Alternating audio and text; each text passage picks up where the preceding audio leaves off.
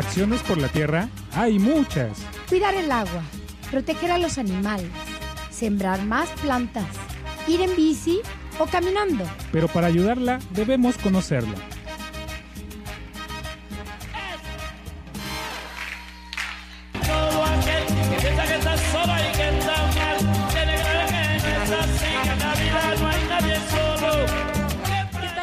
De Acciones por la Tierra? Muy buenos días. Yo soy Mariana Once y es un placer saludarlos desde la cabina del 107.1 de FM Choloyan Radio y también eh, por el eh. Gracias a todos los que nos están sintonizando principalmente a Marco Tulio. Muchas gracias por estarnos escuchando. Y pues eh, un placer estar con ustedes el día de hoy. Una semanita bastante pesada, una semanita de mucho amor y mucha amistad. Espero que la hayan pasado muy bien, hayan disfrutado y que realmente sí, es muy, muy, eh, muy grato el, el- estar rodeado de amigos, el estar rodeado de amor y el estar rodeado de, bueno, de todas las manifestaciones de amor. No es necesariamente el chocolate y la flor y el, y el oso de peluche.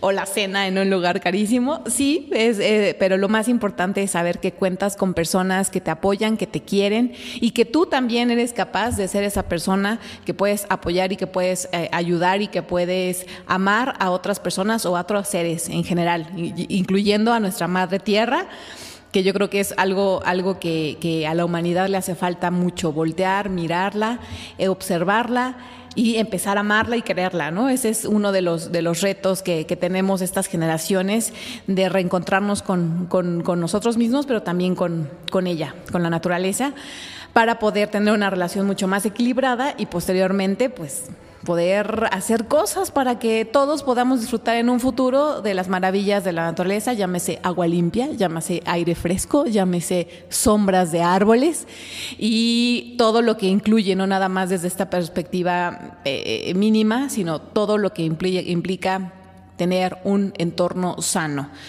Mejor economía, mejor salud, mejor este, relaciones interpersonales, mejores trabajos, justicia, ética y muchos más valores que hay detrás de que una relación sana entre el hombre y la naturaleza se lleven a cabo. Pues bien, dicho esto, eh, quiero, queremos agradecer a todos los chavos, eh, por parte de Acciones por la Tierra, a todos los chavos que se han unido a, o se han integrado este semestre o este periodo a Acciones por la Tierra en sus labores de servicio social.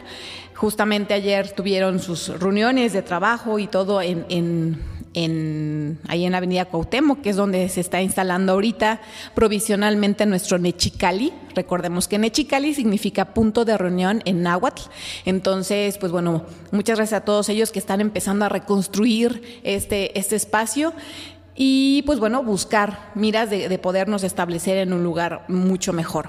También saludos a todos los integrantes del colectivo Ecosol. Ya sé que parezco disco rayado, pero para nosotros es muy importante realzar y que pues la gente de, de esta comunidad de radio comunitaria Choloyan identifique a- al colectivo Ecosol que son integrantes de esta comunidad, muchos de ellos, y que lo que estamos buscando en Acciones por la Tierra precisamente es eso, impulsar empleos locales en donde ellos puedan tener unos espacios donde comercializar, pero también un grupo de apoyo, que es este colectivo, pues para poder seguir motivando y seguir avanzando en sus proyectos, ya sea como productoras, que la, mayor, la mayoría son mujeres, este, efectivamente, pero bueno, también contamos con el apoyo de de otras personas, llámese don Aquileo, llámese Ramón, eh, Jorge, eh, don Tomás de, de Artesanías Tommy y otros más que se han ido integrando a, a lo largo de este tiempo.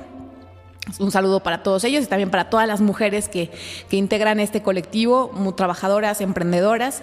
Y pues también agradecer a chicas de servicio social de, en este caso, la Universidad de las Américas, que se, nos están apoyando para darles una nueva imagen a este colectivo, llámese logotipos, llámese otro, otra imagen para poder entrar a la venta en los puntos de, de donde ellos están comercializando sus productos. Y pues también darles una imagen en las redes sociales. En eso andamos trabajando, ve, veré avances con ellas esta semana, así que pues estamos muy emocionados de poder seguir apoyando a, al colectivo Ecosol. Pues bien, no sé, doña Lulú Pérez, saludos. que está en su casita y pues ahorita no me mandó más anuncios parroquiales. Sin embargo, ya saben que siempre el primer bloque es para informarles sobre lo que viene en puerta por parte de Acciones por la Tierra. En fin, pues ya he mencionado y se han dado saludos y otras cosas más, pues el día de hoy quiero presentarles y eh, anunciarles a nuestro invitado, que gracias a Malú por todas las gestiones y por todas las pláticas, Malú en los controles, saludos también, quien eh, em, nos hizo favor de contactarnos con el profesor César Alberto Pineda. Él es profesor de filosofía en el Instituto Oriente, en la preparatoria del Instituto Oriente aquí de la ciudad de Puebla. Y pues bueno, vamos a hablar sobre un tema que cuando me dijo Malú, oye, pues que tengo un profesor de filosofía que pudiera platicarnos acerca de, digo, no, no tengo la menor idea de cómo relacionar medio ambiente con filosofía. Y para empezar se me hacía un tema bastante, pues la filosofía la, hemos estigmatizado como algo aburrido, como algo para pues eruditos que piensan en el infinito y más allá.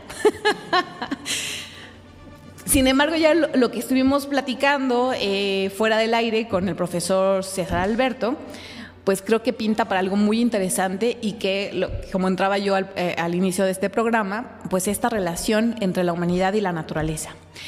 Profesor, bueno, te voy a hablar de tú, la verdad es que está bien chavito. los, chavos de la, de la Prepa Oriente seguramente han de decir el profesor este, César Alberto. ¿O te hablan de tú los, los alumnos? Sí, Ah, pues qué bueno. Entonces vamos a hablarnos de tú, vamos a romper el turrón. Y pues César, bienvenido. Muchas gracias por compartir hoy los micrófonos de Chololán Radio. ¿Cómo estás? Hola, muchas gracias. Pues a ustedes va el agradecimiento por, por la invitación para, para poder platicar hoy. Pues sí, estamos muy contentos de tenerte aquí al aire. El día de hoy no tengo transmisión vía Facebook Live porque no encontramos el aparatito para sostener el celular. Pero bueno, ustedes escúchanos, por, disfruten de nuestras melodiosas voces y este, también recuerden que tenemos repetición martes y jueves a las 4 de la tarde. Si te perdiste el inicio este, de este programa, no te preocupes que el martes o el jueves puedes escucharlo nuevamente. Pues bien. Filosofía y medio ambiente. ¿Qué tiene, ¿Cuál es la relación entre esta, entre esta ciencia y pues nuestro entorno? Y ya de ahí me, ya no, no, les quiero spoilar más lo que hablamos fuera del aire, así que por favor puedes usar el micrófono. Muchas gracias. Pues en realidad son varios los puntos de vista desde los cuales la filosofía o la reflexión filosófica puede entrarle a esta cuestión del medio ambiente.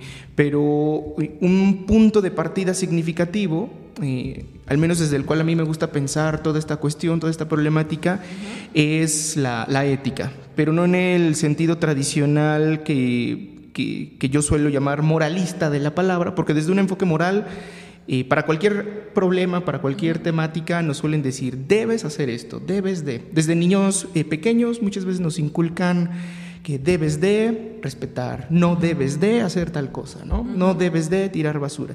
Y está bien, en cierto sentido la moral funciona para un niño chiquito que muchas veces no entiende las razones por las cuales le están pidiendo que haga o que no haga algo, ¿no? Sin embargo, si lo pensamos desde la ética, las cosas cambian un poquito, ¿no? Me parece es algo, un enfoque mucho más eh, reflexivo y por las razones que ahorita les compartiré, me parece mucho más efectivo, ¿no?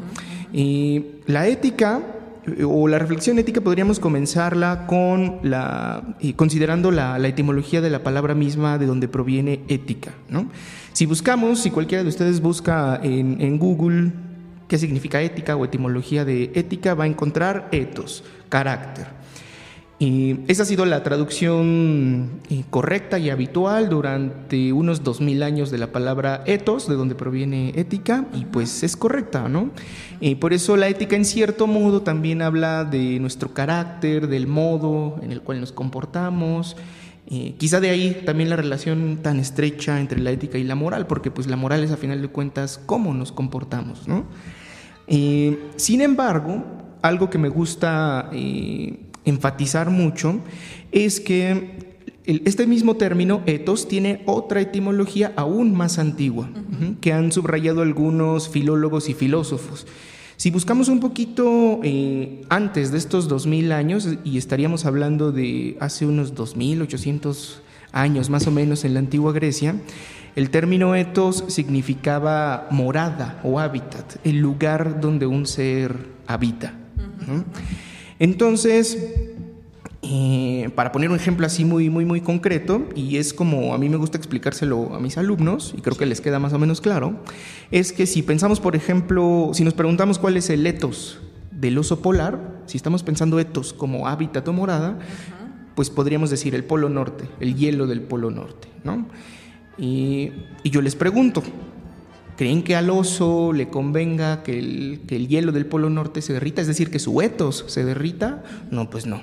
El, el oso no hace nada que contribuya a deteriorar su etos. ¿no? Y igualmente, el, águila, el etos de un águila puede ser lo alto de un acantilado, las copas de los árboles.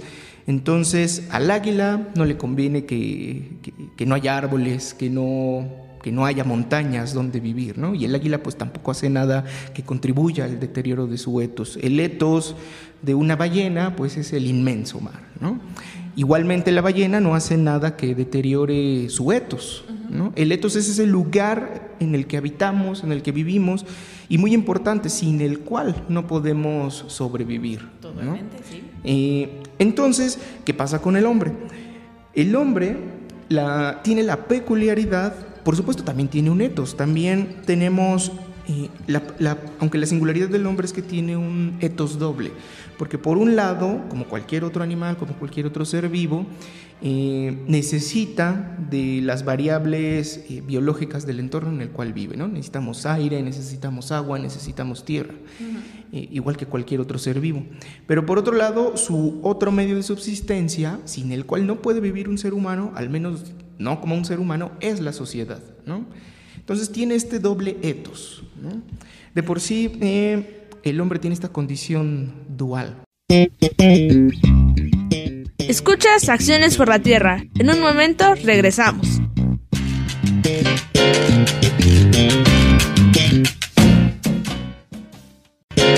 Gracias por acompañarnos. Seguimos en Acciones por la Tierra.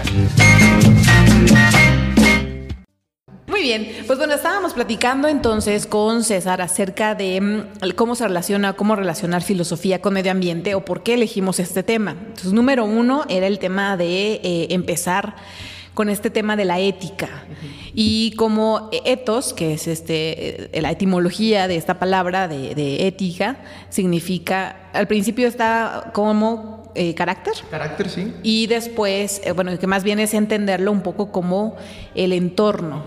Y pues todo el mundo sabemos que tenemos, eh, eh, eh, nosotros como sociedad, seres humanos, pues si en nuestro entorno no podríamos vivir, pero a diferencia de los animales, los animales no hacen nada por destruir su propio entorno, al contrario, ¿no? Su misma forma de, de, alimentarse, su misma forma de andar, su misma forma hasta de sus desechos, pues es lo que sirve de abono y es un ciclo eh, virtuoso, por decirlo así, es un círculo virtuoso. Sin embargo, pues los seres humanos, los humanitos, digo yo, del planeta, que yo creo el planeta ya está así como sacudiéndose para que ya nos salgamos de aquí, bueno, algunos de nosotros. Eh, podamos tener una, una mejor relación. Entonces te quedaste en la parte de sociedad. Así es. Sí, bueno, entonces justamente como, como comentabas, el único eh, ser vivo que conocemos que actúa de manera tal que puede llegar a dañar su etos, su entorno, ya sea que lo entendamos en sentido biológico o en sentido social, porque pues también contribuimos a deteriorar nuestro entorno social a veces uh -huh. con malas acciones, malos comportamientos, ¿no? Uh -huh. El único ser vivo que conocemos que hace eso es el hombre. Uh -huh. ¿no? Entonces, eh, podríamos preguntarnos por qué.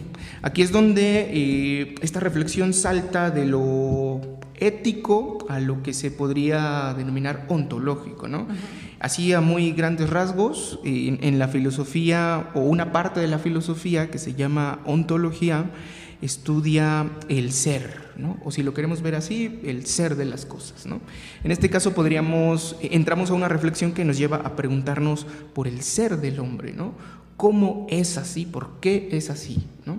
Entonces preguntémonos por qué es el único ser vivo que rompe con esta relación inmediata con, con su etos. ¿no? Y pues eso nos lleva a algo que yo considero es un problemón de la filosofía y de la biología y de varias otras ciencias. Es algo que yo denominaría el acontecimiento antropológico. ¿Por qué? Y como hemos dicho, otros seres están en esa relación inmediata, circular con su entorno, ¿no? Todo lo que hacen regresa, regenera su entorno, es decir, no hay nada que rompa. El, su la relación con su entorno está estructurada, organizada de tal manera que, que nada desencaja, ¿no? Y bueno, por supuesto, producto esto de, millones de años de evolución, ¿no? Tampoco es que haya sido así de la noche a la mañana. Pero bueno, el hombre eh, es el único que hace cosas que van contra su instinto, ¿no? prácticamente ningún otro animal hace cosas que vayan contra su instinto, ¿no? Y el hombre está plagado de, de comportamientos contra su propio instinto. Y esto para bien y para mal, esto es lo que quiero subrayar. No es que esta singularidad antropológica, este acontecimiento antropológico está en la base de, podríamos decirlo así, los ángeles y demonios del ser humano. ¿Por qué? Porque, por ejemplo, hacer cosas que no están en nuestra instintividad eh, llevan a comportamientos como el arte, o sea, pensemos en la música, la pintura, el cine, es algo que no está marcado en nuestro instinto no necesitamos del arte para sobrevivir, ¿no? En cierto modo es algo contra natura, ¿no? y, sin embargo es algo que nos eleva por completo, que, tiene un carácter netamente constructivo, ¿no? Pero también hay cosas que hacemos contra el instinto que, deterioran nuestro ser y nuestro ambiente, ¿no? Por ejemplo, eh, contaminar de más, eh, producir de más, consumir de más, que son aspectos que que, ya empiezan a mermar nuestra, eh, nuestro etos, nuestro, nuestro entorno, ¿no? Entonces, en realidad es un misterio, ¿no? Porque, ¿Cómo fue que, que llegó a pasar esto? ¿Cómo fue posible que un animal, en algún momento de la historia de la evolución, comenzara a ir en contra de sus propios instintos? Y esto desde chiquitos, créanme que no es algo, no es algo que se dé rara vez, sino en todos nuestros actos. Por ejemplo, desde chiquitos nos enseñan a hacer, hacer del baño, ¿no? En los lugares, en las circunstancias adecuadas. Eso ya es un eh, refrenar nuestro instinto. Cualquier otro animal, pensemos en un perro, un gato, sí, donde eh, hace, puede, sí, sí donde, donde puede, hace, donde puede, come, duerme, eh, se aparean según su instinto, todos. En cambio, la existencia humana consiste justo en ir refrenando ese instinto. ¿no? En cualquier otro animal, y, esto lo, saben muy bien los, los, biólogos, pero también los veterinarios, en cualquier otro animal, la suspensión de su instinto de los seres vivos empieza a causar malestares inmediatamente, ¿no? Muchos animales eh, comienzan a, desarrollar eh, autoagresiones, comienzan a deprimirse, dejan de reproducirse. Es lo que pasa, por ejemplo, en situaciones de cautiverio, ¿no? En animales en zoológicos o cosas así. Como no están eh, desfogando de manera habitual, normal, su instintividad, comienzan a dejar de comer, comienzan a dejar de rasguñar, ah, perdón, comienzan a rasguñarse, eh, se dejan de aparear, empieza a haber problemitas de este tipo, ¿no? Entonces, eh, curiosamente, eh, me parece que el hombre, al haber entrado en esta lógica de suspensión de sus instintos, también va a, enfrentar consecuencias similares, ¿no? Quizá muchas de, muchos de nuestros instintos autoagresivos o agresivos hacia otros, destructivos, quizá vengan de ahí, ¿no? En parte. Y entonces, por supuesto, no se trata de no estoy diciendo volvamos a comportarnos como animales, ¿no? Sí, sí, claro. Porque como dije hace un instante... perdón, es como entender de dónde viene nuestro comportamiento. Finalmente somos eh, pues sí, somos un- un- una, una raza, ¿no? Dentro, del- dentro de toda la, la- la variedad, diversidad que existe en el planeta, nosotros somos una especie que, que- que habitamos ese, ese espacio. Entonces, es importante entender de dónde venimos y que hemos ido evolucionando según esta, esta teoría, ¿no? De, de evolución. Pero, pues finalmente, eh, eh, pues sí, tenemos instintos también. Instintos de, de- de- tengo hambre, el, el tengo hambre, el tengo ganas de ir al baño. O sea, finalmente son cosas naturales y que son parte de, de este instinto. Inclusive aparearte, pero pues no. Pero nuestra del humanidad, 14 de febrero. sí, hablando del 14 de febrero, pues sí, es esta parte más. eh, entender de dónde vienen estos instintos, pero también entender que nuestra naturaleza, bueno, nuestro, nuestra finalidad como humanidad, pues va más allá, ¿no? Entonces, perdón, Sí, no, no, no.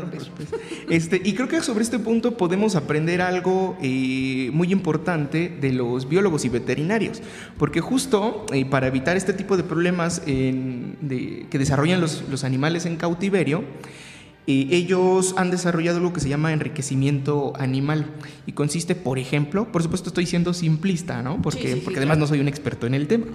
Eh, pero algo que hacen, por ejemplo, es que a un grupo de leones en cautiverio, lo que hacen es su comida no ponérselas disponible de manera tan inmediata, ¿no? No nada más ponerles ahí en bandeja de plata sí, la comida, sí, sino escondérsela, subirla, colgarla, para que les cueste trabajo a los animales, consigan su comida después, después de un esfuerzo, que hagan ejercicio, etcétera, etcétera, ¿no? Es lo que mm, nosotros seres humanos podríamos denominarle incluso juegos, ¿no? Les ponen muchos jueguitos a los animales y de cualquier especie, ¿eh? cualquier, cualquier animal puede llegar a desarrollar este tipo de comportamientos patológicos en cautiverio. Entonces hablamos de cualquier animal, perros, gatos, este, tanto animales domésticos como, como silvestres que están en un zoológico, por ejemplo. ¿no? Entonces, ¿por qué esto puede ser una enseñanza para nosotros? Porque Hace un instante decías, bien que mal tenemos esos instintos y no podemos eh, negarlos. ¿no? Un filósofo alemán del de finales del siglo XIX, Friedrich Nietzsche, decía algo muy parecido. El hombre, para vivir en sociedad, porque eh, necesita de la sociedad para vivir, porque si nos miramos biológicamente, en nuestra pura desnudez biológica, somos un ser débil en Sí, realidad. vulnerable Sí, al 100%. sumamente vulnerable. Eh, cualquiera de nosotros que se vaya a vivir a un entorno natural desprovisto de cualquier Sí, sí, producto claro. social, y por producto social me refiero a cosas tangibles y a cosas no tangibles, es decir, no solo estoy hablando de herramientas, vestimentas, sino también de conocimientos, lenguaje. Si cualquiera de nosotros se va en esas circunstancias a un medio natural, la enorme mayoría de los seres vivos que existen son más fuertes que nosotros. ¿no? Somos un ser biológicamente débil. Entonces, para reponernos a esa debilidad biológica, eh, desarrollamos eh, en, esta, en este azar evolutivo eh, esta sociedad tan compleja y elaborada. Pero, ahí viene el gran pero, para vivir en sociedad necesitamos comenzar a refrenar todos estos instivo- instintos de los cuales hablábamos hace un instante, ¿no? Desde chiquitos, como decía, eh, tenemos que parar nuestra in- instintividad para comer. No comas de este modo, ¿no? Usa cubiertos a tales horas. Eh, el baño en tales circunstancias, en tales horarios. La agresividad, que también es un instinto, controlarla, no estar continuamente moderándola. Entonces, eh, dice Nietzsche, no se puede refrenar esto. Va, esos, esos instintos, esas pulsiones muchas veces destructivas, cuando se guardan, salen después de cierto tiempo, no encuentran un cauce, un cauce que puede ser destructivo.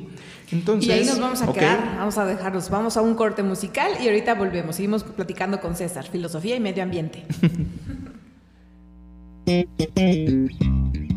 Escuchas Acciones por la Tierra. En un momento regresamos.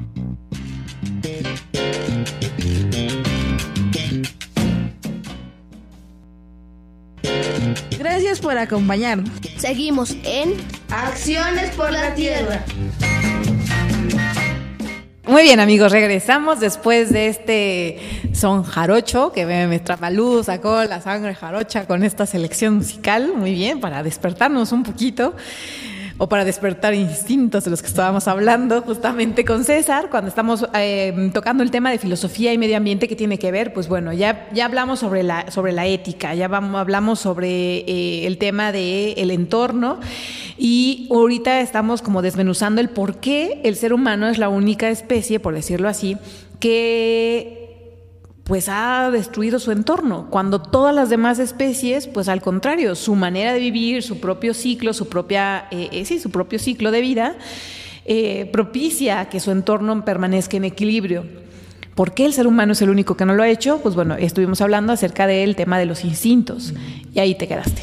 Sí, entonces, como decíamos hace un instante, los seres vivos, todos, y eso incluye al hombre, cuando por X o Y razón se les impide desfogar su instintividad de manera normal, empiezan a desarrollar ciertas patologías, ¿no? Entonces, lo que quiero eh, poner aquí sobre la mesa es que el hombre no es la excepción, ¿no? Entonces, como el hombre para vivir en sociedad necesita refrenar todas esas instintividades, va a haber consecuencias, ¿no? Eso, por ejemplo, también lo ha trabajado muy bien el psicoanálisis, ¿no? Toda esta represión de, pulsiones, de instintos que están ahí en lo profundo, eh, no desaparecen, ¿no? Sino que siempre buscan una vía para salir. Entonces, mencionaba hace un instante el enriquecimiento animal, porque los veterinarios, los biólogos eh, ponen estos jueguitos, estas estrategias para que a través como de otros medios, un animal en cautiverio, pues logre más o menos desfogar esa instintividad que tiene. ¿no? Entonces, en el caso del hombre, eh, habría también otras vías que Nietzsche, el filósofo que mencionaba hace un rato, o el mismo psicoanálisis llamarían sublimación. La vía más eh, bella, más perfecta de sublimación es el arte. ¿no? Y muchas veces, seguro todos o la gran mayoría de nosotros hemos desfogado nuestra instintividad escribiendo algo, o si no, escuchando una canción, algo relacionado con el arte, ¿no? Viendo una película quizá. Entonces, este eh, construir, inventar cosas, podría ser como el enriquecimiento animal del hombre, ¿no? Porque de lo contrario, eh, toda esa eh, instintividad, toda esa pulsión reprimida, se vuelca en, una agresividad, decía hace un rato, contra uno mismo o contra los otros o contra el entorno. Quizá un poquito aquí la, la, posibilidad que, que, dejo sobre la mesa es que quizá parte de nuestra violencia contra el entorno, contra nuestro etos, porque es a final de cuentas lo que hacemos, ¿no? Violentar, destruir ese etos, ese entorno en el, en el, cual vivimos, tal vez sea producto de, de esta agresividad resultante de, de, una represión de, de, nuestros instintos. ¿no? Entonces, como somos el único animal que no puede desfogar sus instintos, pues tiene otras vías muchas veces destructivas. ¿no? Mm, oh, sí, estoy, estoy entendiendo. Bueno, el, el, tema, sí, es verdad. O sea, el, el hombre, el ser humano, eh, el ser humano.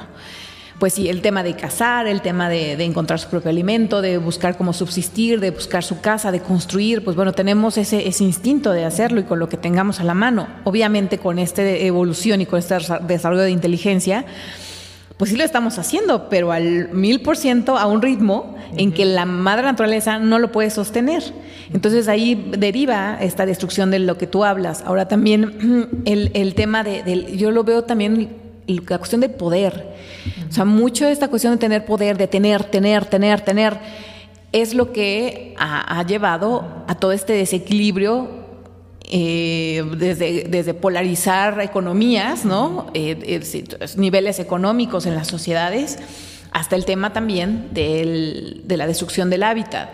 Yo sigo viendo de cómo, al menos a los alrededores de, por donde yo vivo, se siguen y se siguen construyendo casas, cosa que está terminando con árboles, con todo el hábitat que yo veía en, un, en un predio, bueno, yo creo que hacían algunas hectáreas que ahorita ya se están fraccionando, ya se están poniendo las bardas y todo el, todo el pasto, todos los grillos, cuando yo pasaba caminando por ahí, los grillos, las aves, los insectos, eh, todo, todo ese ecosistema que había ahí, de verdad es que es muy doloroso ver cómo lo estamos destruyendo. ¿Por qué? Pues por el hecho de tener. O sea, ok, ya no- como no está produciendo este campo, entonces bueno, voy a fraccionarlo, voy a construir casas y, eh, y es este instinto de, de buscar la chuleta, por decirlo de una manera coloquial, y hacerlo como con lo que tengamos y como, como lo tengamos, ¿no? En este caso, esta persona pues tiene ese terreno, pues bueno, lo fracciono, lo vendo y con eso tengo, tengo más dinero en lugar de tenerlo ahí abandonado, por mucho que vivan ahí quienes vivan. O sea, me vale un pepino quien los, los pajaritos, los arbolitos, las plantitas, no, eso, eso no, no me da, no me da de comer eso, entonces necesito hacerlo de otra manera. O sea, es, es ver este instinto de necesidad de alimentación, de vestido, casa, lo que sea, desde una manera potencial que, eh, o inclusive, insisto, la- el tema del, del poder, de la avaricia, porque hay veces que digo, pero, pero si sí tienen, o sea, que, que- que- quieren tener más y más y más a costa, y no nada más del entorno, sino de también otros seres humanos. Entonces ahí ya estamos hablando de que aparte de la especie es somos crueles con nosotros mismos. Que eh, yo siento que es parte de este instinto, porque hemos, no sé si han visto cuántos documentales de animales, llámense osos, llámense lobos, llámense monos, llámense como se llama, inclusive los mismos insectos, que tienen que luchar entre la propia sociedad o entre propios individuos de, de- de este grupo para poder refrendar el poder o el mandato de la manada o del grupo de, eh, eh, de lo que sea, ¿no? Pues algo así sucede con los, con los seres humanos, pero imagínense sumado a instinto más la inteligencia y es lo que lo hace bastante, bastante destructivo a esta, a esta especie humana. No sé qué pienses tú. No, sí, mencio- mencionas algo muy importante, porque parte de toda esta problemática, no solo ambiental, sino también social, como bien señalabas, es que eh, parece que proviene de un deseo de tener y poseer y querer más y más y más y más. Y aquí es donde eh, hay algo muy importante, porque si observamos otros animales, otros seres vivos, como, como señalabas, pues también pelean, también se matan, también destruyen. Pensemos en un león, ¿no? Que es así como uno de los estereotipos del animal que caza, del, de- del animal depres- depredador, sí, del depredador, pues, de ¿no? Entonces también sí. mata, también hay sangre, claro que sí. Pero fíjense en algo muy interesante del león. No acumula eh, cebras. ¿no? Sí, claro. Mata las que necesita, Para se la come, a la manada, ok, ajá, claro. alimenta a su manada y punto, ¿no? No acumula una, dos, tres cebras ahí que no se va a comer y las va a vender luego a un precio más caro a otra manada, ¿no? Eso es algo que no encontramos en otros animales. Eh, sí encontramos violencia, por supuesto, instinto de sobrevivir, pero no encontramos esta búsqueda y este deseo de más y de más y de más y de más que no necesitamos, Sí, ¿no? Eh, ¿Y de dónde viene? Esto también está relacionado, esto también lo, lo explica Nietzsche, el filósofo, eh, a partir del cual sin querer un poco ha girado esta plática. Sí. Eh, él dice que precisamente como suspendemos toda esta insti- instintividad, pensamos que somos el león, necesitamos comer, necesitamos cazar, eh, necesitamos ser agresivos, pero por X o Y, en este caso por vivir en sociedad necesitamos ponerle un alto a todo eso. Es como una presa, ¿no? Es el agua que contiene una presa no va a desaparecer, ¿no? Se acumula, se acumula, se acumula, se acumula, se acumula. Entonces, cuando esta presa se rompe, tiene una grieta, llega siempre el momento en que se rompe, sale el agua descontrolada, ¿no? Sale con una fuerza destructiva, ¿no? Ya no es el río que iba sobre su curso antes y pues no causaba mayor problema, no, es la presa destruida que destruye un pueblo, etcétera, etcétera, ¿no? Entonces, eso es lo que pasa en el caso del hombre, que toda esta eh, necesidad, toda esta instintividad guardada surge multiplicada, es lo que dice Nietzsche, o sea, ya no es el, león caza y se echa a dormir durante horas. Sí, hasta, y, hasta, y que hasta que vuelva a tener hambre, vuelva a Sí, cazar. sí. Eh, en cambio, el hombre es el único animal, eh, hasta donde sabemos, que tortura, que, que causa daño, que caza por el placer de cazar, no, no caza para alimentarse, ¿no? Entonces, eh, este necesitar de más o querer más de lo necesario quizá provenga de esta de este punto de comienzo un tanto misterioso del ser, del ser humano, ¿no? Y entonces, bueno, un poquito, ahora lo que nos podríamos preguntar es, bueno, pues, ¿y ahora qué hacemos, no? Primero, pues, reconocer esa condición humana que tenemos, ¿no? Y segundo, como decía hace un instante, tratar de buscar las vías en las cuales todo este resentimiento, esta violencia, que lo vemos, eh, me parece, todos los días, ¿no? O sea, si, si vamos por la calle manejando un coche, la gente trae esa... El esa... tráfico es de la selva urbana. Sí, sí, sí, y muchas veces lo- los seres humanos traemos esa eh, violencia, esa crueldad a flor de piel, ¿no? Cualquier... eh, Cosa que Sí, estimule, cualquier cosa puede, estímulo. sí, puede ser esa grieta que hace que la presa se rompa. ¿no? Entonces, lo primero es reconocerlo, conocer nuestra condición humana, de, de dónde viene, y segundo, pues tener una, una vida constructiva, ¿no? Jugar, crear, inventar. Todo esto, por eso mencionaba hace un instante toda esta cuestión del enriquecimiento animal, porque si tenemos proyectos personales que, en los cuales dediquemos nuestra vida, todas nuestras pasiones. Eh, puede ser el arte, puede ser el conocimiento, puede ser cualquier actividad. Y pues todo nuestro ímpetu, digamos, se va a ir por esa vía, ¿no? Eh, o la mayor parte de nuestro, de nuestro ímpetu. Y quizá eh, nuestra crueldad, nuestro resentimiento, que es algo con natural, pues se desfogue po- por, esas vías, ¿no? Exacto, eh, eh, exacto, ese es el punto. No, eh, estimada audiencia, no crean que estamos aquí criticando y diciendo que los seres humanos son, son una bola de animales este, destructivos de lo peor. no, bueno, no todos, pero eh, aquí el, el tema es entender, hacer esta introspección y voy a un corte musical. Bueno, eso no, es parte de la plática, pero regresamos terminamos con esta conclusión que quería yo darles. No se vayan, estamos Escuchas Acciones por la Tierra. En un momento regresamos.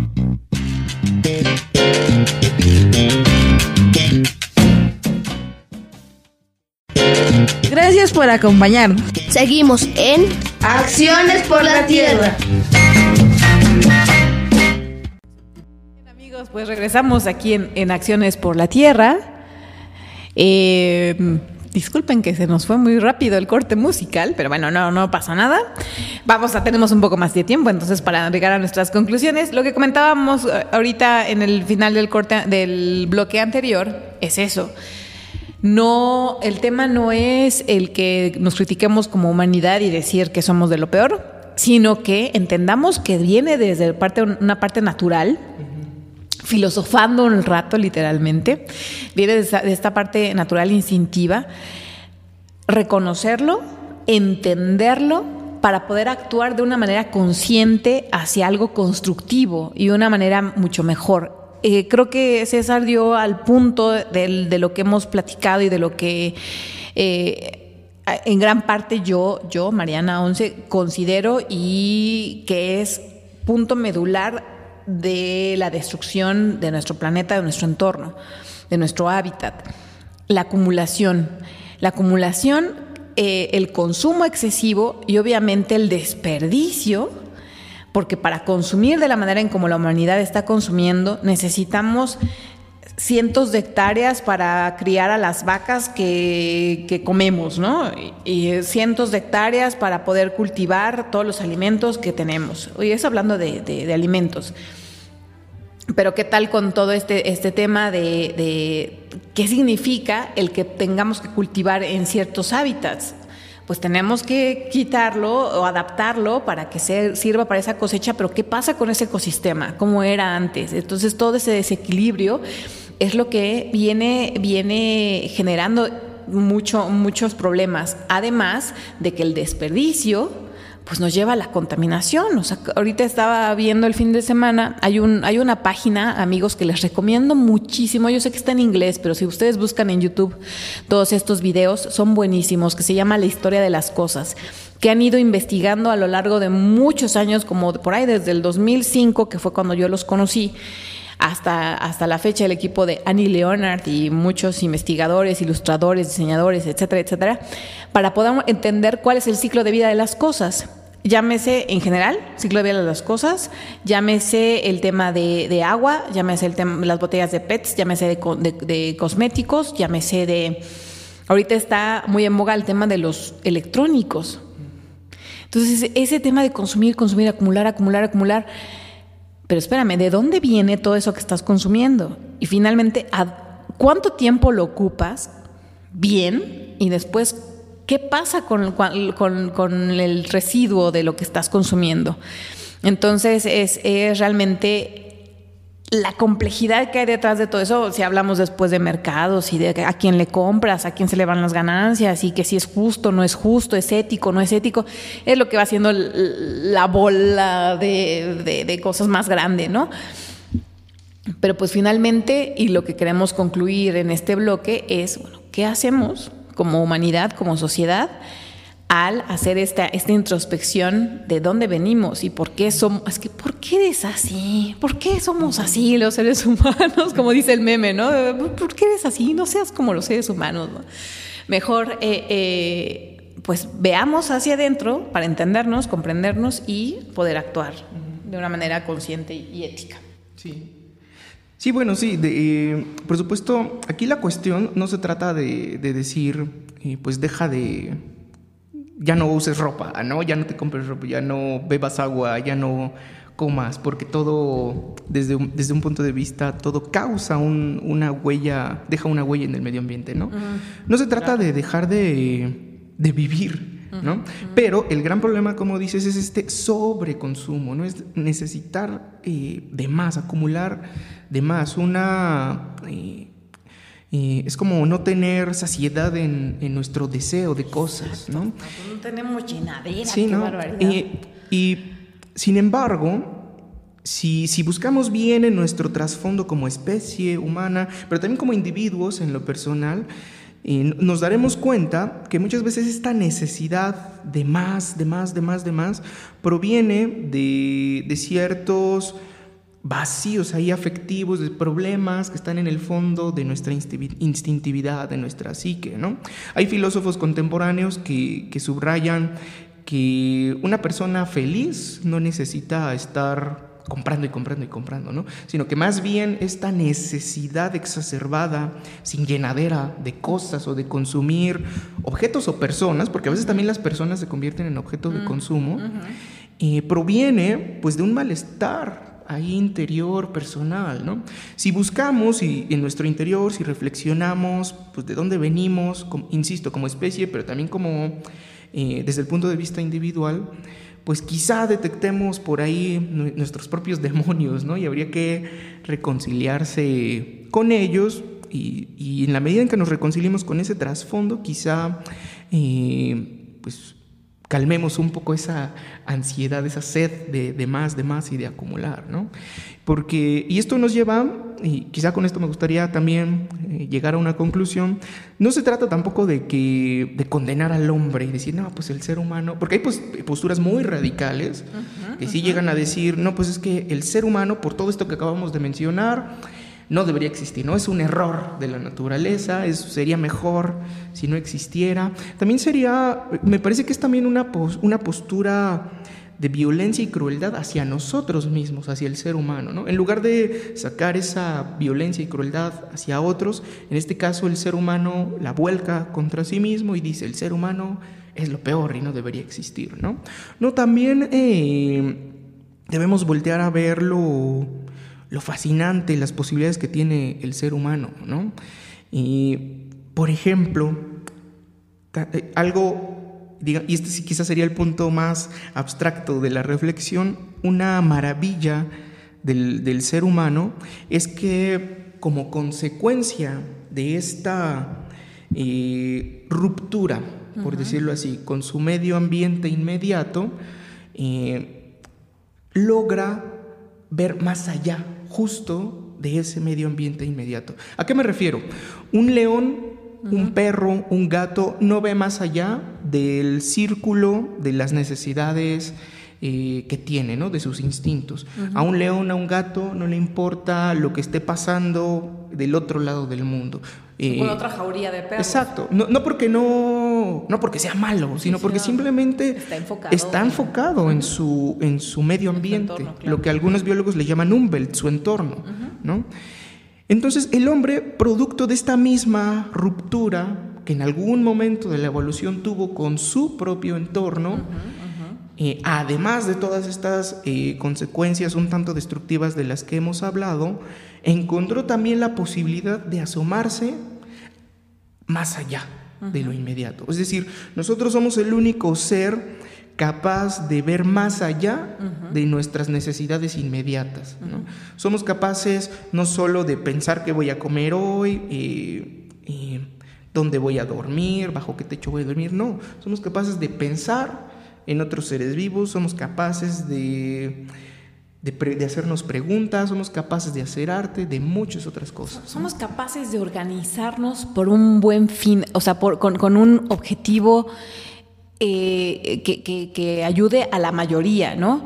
Mis respetos para todos aquellos seres humanos que han sabido hacer este análisis de introspección, que han eh, entendido el problema, que lo han analizado y que están allá afuera defendiendo nuestra tierra, defendiendo el agua, defendiendo el aire, defendiendo a las especies, defendiendo a los árboles, defendiendo a las ballenas, defendiendo a todo a quien, a, quien la injusticia o, otro, otra parte de la humanidad eh, de la que hablábamos y criticábamos pues está deteriorando, ¿no? Entonces, e, esa, esa capacidad de poder eh, asociarte, convocar, comunicar y estar ahí al frente de la trinchera en la batalla de, la defensa de, los pueblos, de la defensa del, del, entorno. La verdad es que eh, esa, esa, humanidad es la que quisiéramos eh, que sobresaliera, que se defendiera, que se respetara, porque son también luego los más vulnerables y el blanco fácil, eh, eh, o, el, primer blanco, mejor dicho, para, que, para eliminarlos, porque no conviene que ellos estén ahí. Entonces, pues mis respetos para, para, para toda esa humanidad, hombres y mujeres que están allá afuera defendiendo todo lo que es importante, lo que es verdaderamente importante para, para la gran mayoría de la humanidad. Y pues también organizarse para para cualquier para dar empleos, para, para inclusive los, lo hermoso y la sabiduría entera de un ser humano que está en contacto con la naturaleza, llámese campesinos, llámese jardineros, llámese todas estas personas que están en contacto con la tierra y que los hace tan sabios. Entonces, esa es cuando te llena de, de, esperanza y de fe cuando escuchas hablar a, un, a, una persona mayor, a una persona joven que, trabaja, entiende, eh, ve las relaciones entre la naturaleza eh, y consigo mismo y, te da otro tipo de conceptos y lo inyecta y lo, y lo, y lo, lo extiende, ¿no? Entonces, la verdad, los seres humanos somos una, una, una, maravilla y que podemos convivir perfectamente con todas las maravillas que tiene esta Tierra, este planeta, este sistema solar, este universo, tota, totalmente, ¿no? Y pues bueno, ya estamos entrando a nuestra recta final del programa. Siempre se me va como agua, y más cuando está el tema así bastante eh, rico. Y pues César, no sé si quieras decir un, minutito para, para, tus conclusiones y pues muchísimas gracias por haber compartido el día de hoy los micrófonos aquí en el programa de Acciones por la Tierra por el 107.1 de FM. No, pues otra vez muchas gracias a ustedes. Intentaré ser breve a ver en esa conclusión. Eh, un problema, quizá algo que, me preocupa un poco es que se está dando una especie de contraevolución del hombre, ¿no? Por decirlo en una palabra. Eh, porque eh, hablábamos hace un instante de que hay algo grandioso también en este poder ver más allá de nuestro círculo inmediato de necesidades. Pero actualmente se está dando la tendencia a volver a ver simplemente en nuestras necesidades inmediatas, mis necesidades inmediatas como persona, como ser humano individual, ya ni siquiera como ser humano social, y lo que está pasando a mi entorno, en, alrededor de mi entorno, no me importa absolutamente nada, ¿no? Ese sería como un paso atrás con respecto a lo que significó eh, el surgimiento, el acontecimiento eh, evolutivo del hombre. Así es, así es amigos de Acciones por la Tierra, así que entendamos para qué sirve la filosofía en la preparatoria, para precisamente entender, analizar y ver con otros ojos nuestro entorno y a nosotros mismos. César, muchísimas gracias, Malú en los controles, yo soy Mariana Once y nos vemos en la próxima, nos escuchamos en la próxima. Acciones por la tierra hay muchas. Cuidar el agua, proteger a los animales, sembrar más plantas, ir en bici o caminando. Pero para ayudarla debemos conocerla. Nos escuchamos el próximo domingo de 9 a 10 de la mañana aquí en Acciones por la Tierra.